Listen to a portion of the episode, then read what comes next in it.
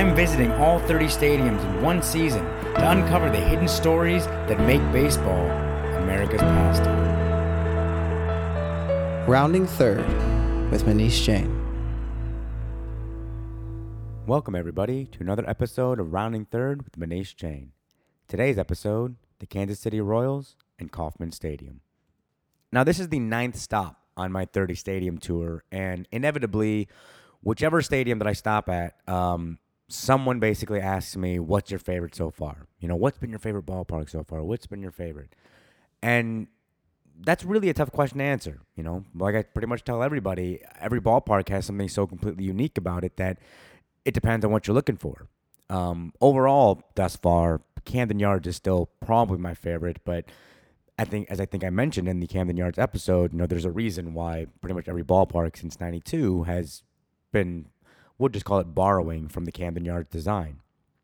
Um, however, that being said, after my day here in Kansas City, I may have to give the crown, if you'll excuse the horrible wordplay there, to the Kansas City Royals when it comes to the best ballpark in America if you've got kids. Now, obviously, every ballpark is a great place if you got kids. It's one of the things that makes baseball such a unique uh, sport. You know, football, you're not going to see many people under the age of, I, am going to say 21. Um, hockey you know you do see some kids every once in a while but really it's it's mainly adults and basketball similarly you know you see kids but for the most part baseball per capita you see more under 12 year old uh, human beings in the stands than any other sport um, so yes so, so every ballpark is a great place to bring families but here at Kauffman Stadium they have really done just an absolutely tremendous job at giving the kids so many different things to get excited about. They've got mini golf, they've got um, these fountains they can play in. Actually, the one thing that I really liked, uh, which is the first th- place that I've seen something like this, is this speed test, for lack of a better term, to test your your uh, speed to first. So basically, they've got a home plate to first base area set up, and you can go in there and run from home plate to first base and try to test how fast you are compared to Billy Butler or Alex Gordon or any number of the Kansas City Royals. The young lady that I watched um, test her speed was against Billy Butler's time. And let me say that this, I'm going to call her maybe an 11 year old girl, definitely beat Butler to first. Uh, but it was really kind of fun to watch these kids have just the time of their lives running around this concourse. But the, uh, I almost said crown jewel you know, I'm, I'm going to try and stop with the Royals puns, but the my, my favorite aspect of the Royals Stadium was their Hall of Fame. Um, now, I, I believe I've talked about Tampa's Hall of Fame and uh, the Braves Hall of Fame that they have set up in their concourses. They're both, you know, very unique. Tampa's got quite a bit of just history to it, as far as they've got a lot of memorabilia for some of the best sluggers in the history of the game. And uh, in Tampa, I'm sorry, in Atlanta, they've got some great stuff. Uh, obviously, they got that train that I mentioned in the uh, Braves podcast that you can walk into and kind of see how the old time ball players drove from uh, uh, city to city. But here in Kauffman, I'm telling you, I I really wanted to spend more time in the stadium. You know, it was a shame that the gates only opened an hour and a half before first pitch because I swear, I mean, I could have spent many, many, many, many hours, if not the entire day, just checking out this Hall of Fame. Um, during my time here in Kansas City, unfortunately, I had a bit of a back issue, and so I had to stay in bed all day uh, yesterday. And because of that, I was not able to go check out the uh, Negro League Museum. You know, and so that's something that I'm I'm just gonna have to make it back here to Kansas City sometime soon because that was something that I was really looking forward to checking out. Um, but luckily for me, at the uh, Kauffman Stadium, they have a great museum where they actually had this this gentleman dressed up in kind of old timey baseball gear, and he was giving the kids and, and the adults in attendance just a brief rundown of Kansas City baseball, including the Monarchs. Um, you know, it's just it's it's really nice to see that in a sport where there is so much history that they found a really fun way to once again, not only just teach the kids, but even if you're someone who doesn't really know much about baseball to begin with and you happen to just be at the game, they make it really fun and engaging for you to learn a little bit about the history of baseball in Kansas City.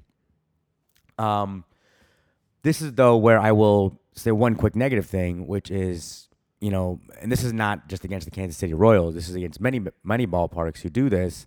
You need to stop opening the gates an hour and a half before game time. That's just that's not nearly enough time to really have any fun, uh, especially in a place like Kauffman Stadium where there is so much fun stuff to do. You know, I mean, if you go there and you try to get around to mini golf, play in the fountains, even just do one quick walk around the stadium, all of a sudden now it's 6:30 and you got first pitch coming up. We haven't even had time at that point to grab a little bit of food, which I will get to shortly. You know, I had so much fun at this ballpark that if you notice from the running time, much like the Miami Marlins episode, I actually didn't find anybody to interview.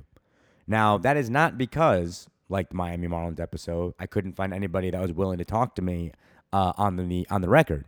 There were plenty of people that I found to talk to me. The problem is I was having too much fun. I forgot to bring my my recorder. I forgot to take it out of my bag. You know, it was just by the time I kind of realized it, it was already game time and I had to run straight to my seats. An hour and a half is just not enough time. I mean, two hours is barely enough time, to be honest with you. In most of these stadiums, two hours, I find myself wanting to come back for more, which I guess, you know, maybe that is what you would want for people that live in the city. If two hour, if an hour and a half isn't enough, well, come back the next day. So I think I just realized that I'm really asking them to do this for out of towners, which, which you know, eh, I just had an argument with myself in my head. So I'm to go ahead and stop that and try and move on. Um, the bottom line is I was just having too much fun. And so maybe that is what they did. And um, the hour and a half is a smart move because I think I'm to have to come back to Kansas City and spend a couple more days here because it was just, um, it was really a lot of fun. Uh, the game that I went to, actually, George Brett was um, just signed on about a week ago uh, for the uh, job as a hitting coach. And so I was able to sit about, I'm going to call it maybe 15, 20 feet away from George Brett uh, inside the dugout for the entire game, which, oh boy, I mean, the image of him running out of the dugout is still one that is just seared in my memory. You know, there are very few things that I'm pretty sure I'm going to remember on my deathbed. And for whatever reason, watching George Brett lose his mind and run out at Timmy McClelland is just something that I don't know. It just it's imprinted on my brain. And so to be able to sit about 20 feet away from him and watch him talk to the ball players as they come in and out of the dugout was something that was a really cool experience for me. You know, here in Kansas City, they obviously, like many teams now, have the setup where the uh, first X amount of rows, six, eight, nine rows there, are relegated for.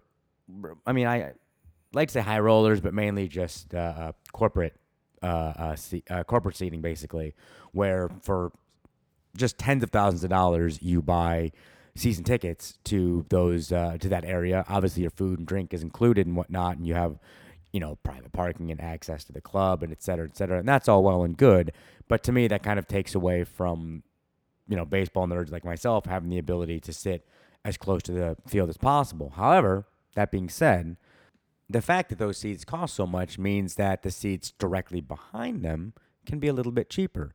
And so I was actually able to sit in the very first row behind the crazy, ridiculously expensive seats for only 65 bucks. So basically, the entire game, as I said, I was looking directly into the Royals dugout, being able to watch Hall of Famer George Brett coach him up a little bit. Now, the one more thing I wanted to mention about just the stadium itself is its name. It's called Kauffman Stadium. It's not called TD Bank Park or Bose Stadium or you know Apple Park. I don't know. It's not. It does. It's not. It's not corporately sponsored. There are no naming rights. It's actually named after a human being. Um, I've had many arguments with several friends of mine about the naming rights issue in not just baseball ballparks, but stadiums across the country. And I understand there are there are positives and negatives to having a corporate name. You know, the money that you can get from something like that is it's kind of hard to turn down, but Kauffman Stadium was named after a man named Ewing Kauffman. Ewing Kauffman is the reason why there is Major League Baseball in Kansas City. And in 1993, the Royals ownership, in their infinite wisdom, decided they were going to change the name from Royals Stadium to Kauffman Stadium. So the fact that there's never been a corporate logo on this stadium from its inception is something that I really respect about this organization. Not only does it just sound better, you know, you don't have to worry about corporate logos that are going to maybe bring embarrassment to the franchise Enron Stadium, or even just losing out the naming rights after X amount of years and having to continually change the name of your park. And honestly, more importantly, you're now showing respect and reverence to the entire reason why this park exists. You know, you are showing that without this man, we would not be sitting here. You know, without this man, we would not have a place that we could create memories with our families, a place that has given jobs to this community. You know, in a sport that basically fetishizes its own history and really revels in the fact that it's been around for so long and, and we like to bring up names from the late 1800s, early 1900s. The fact that only two of the 30 ballparks are actually named after human beings that had an impact on the sport um, is a bit sad to me. You know, without Ewing Kauffman, these two lovely human beings that I met at the park today would never have gotten married. Well, maybe that's not true. That might be overstating a little bit. But if you go to the website, you can see I captured a, uh, a, cute little couple getting engaged here at the ballpark. And obviously, you know, we've all seen that so far on the tour. I think I've seen about three or four marriage marriage proposals on the uh, jumbotron. But uh, this is the first one that I've seen where the man actually dropped down to his knees before the game and uh, did the whole proposal setup uh, in the concourse itself. So we all got to watch just um, this very loving embrace. And you know what? Without Ewing Kauffman, who knows? You know, I, I didn't get a chance really to uh, talk to these two kids too much just because I kind of figured I'd let them have their moment. But I'm going to go ahead and just create a scenario here. And, you know, who knows if this is true or not. But in my scenario, these two met over a Kansas City Royals game. And had it not been for Ewing Kauffman, these two would have just walked the earth not knowing each other had existed.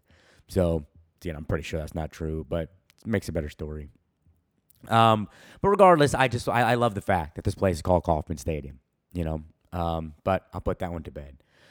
Uh, so the reason why uh, I did this tour actually is well, there's many reasons, but one of the reasons is that last year when I watched the uh, 2012 MLB All Star Game at Kauffman Stadium, I was just filled with a a jealousy that I had never gone to this ballpark and I am so incredibly glad that I was able to actually make it here.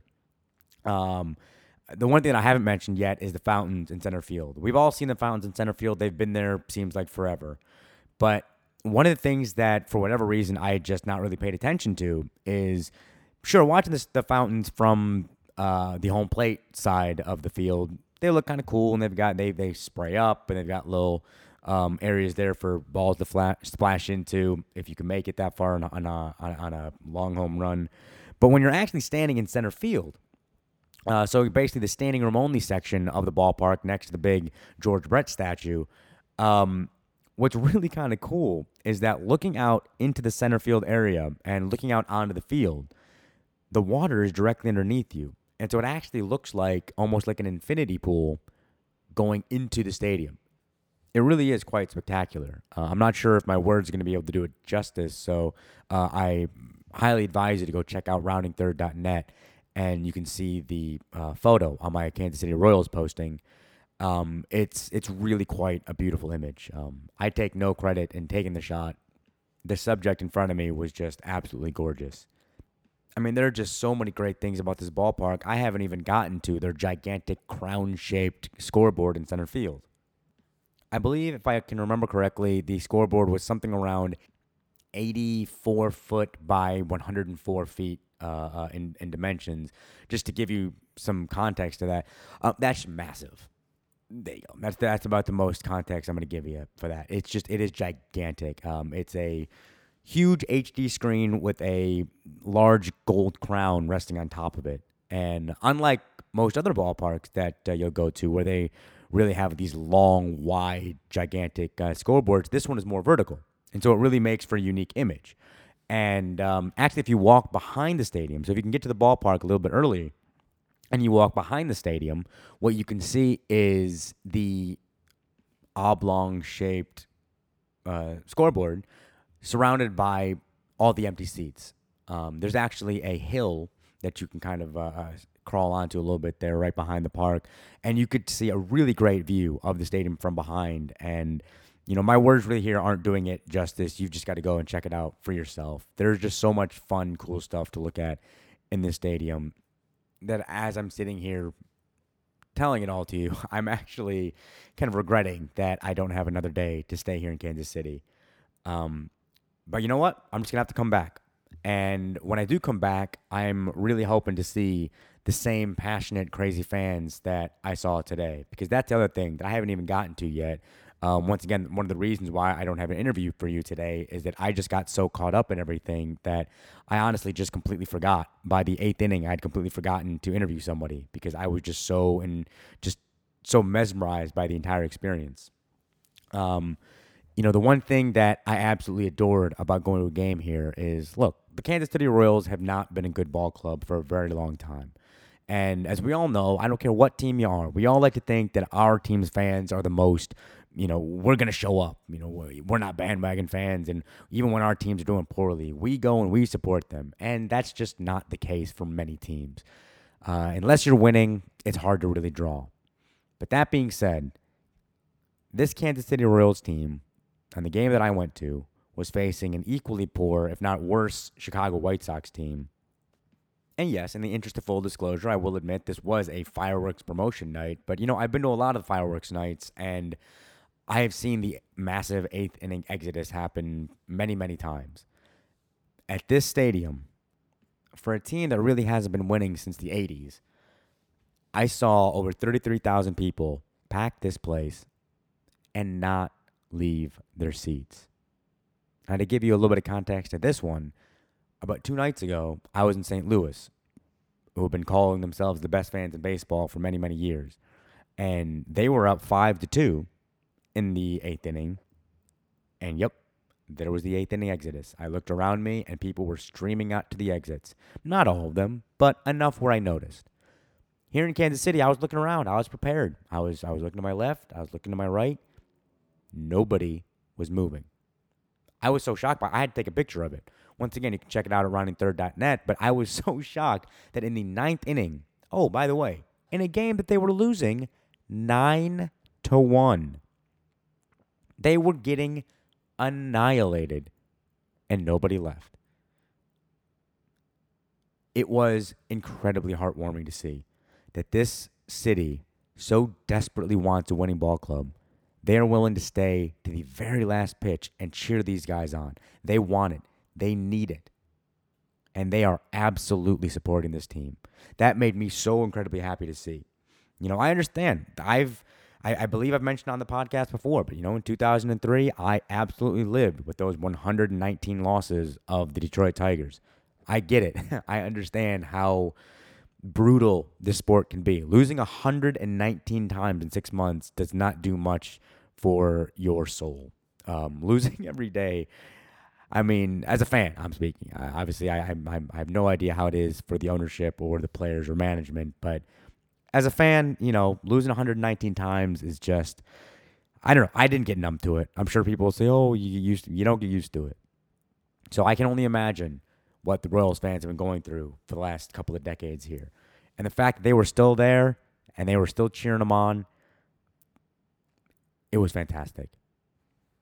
With all that being said, much like the St. Louis episode, unfortunately now it's time to talk a little bit about the food. And I'm not going to spend too much time talking about it because I just had such a blast here in Kansas City that there's really no point to to talking about my disappointment in in the culinary choices. However, you know what? It was dollar hot dog night. So dollar hot dog night, that's always a great time at the ballpark. So I was able to buy a couple of hot dogs for a dollar. The uh, the garlic fries were were somewhat disappointing. You know, it's going to be tough to top the garlic fries over at Citi Field but the the food is probably the one thing that they may want to look at here. You know, I keep being told that the Kansas City barbecue, St. Louis barbecue, barbecue is the best, and there were plenty of restaurants that people were telling me to go to outside of the stadium, but I'm here inside the park. Let me see some of that barbecue. No one that I was talking to told me, "Oh, you've got to go try this vendor. You got to go try this vendor. This is the one that is the best barbecue, at least in the ballpark." There was none of that.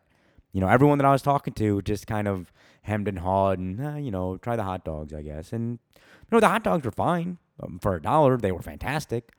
But I don't know. I just think that um, pick up your game a little bit, Kansas City. Let's get some better food options here.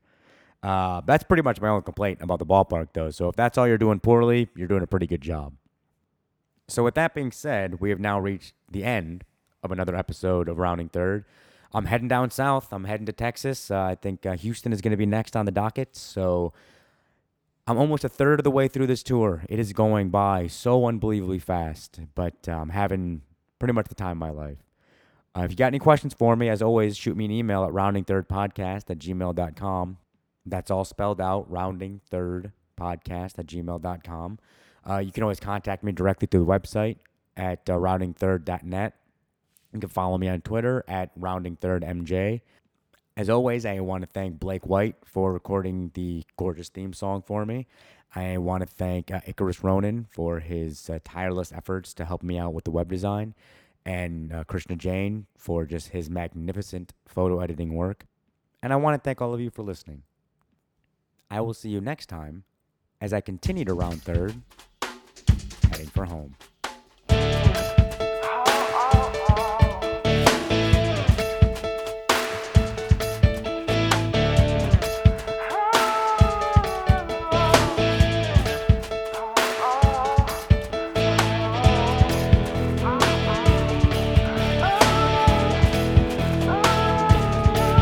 Rounding third with Manish Jain.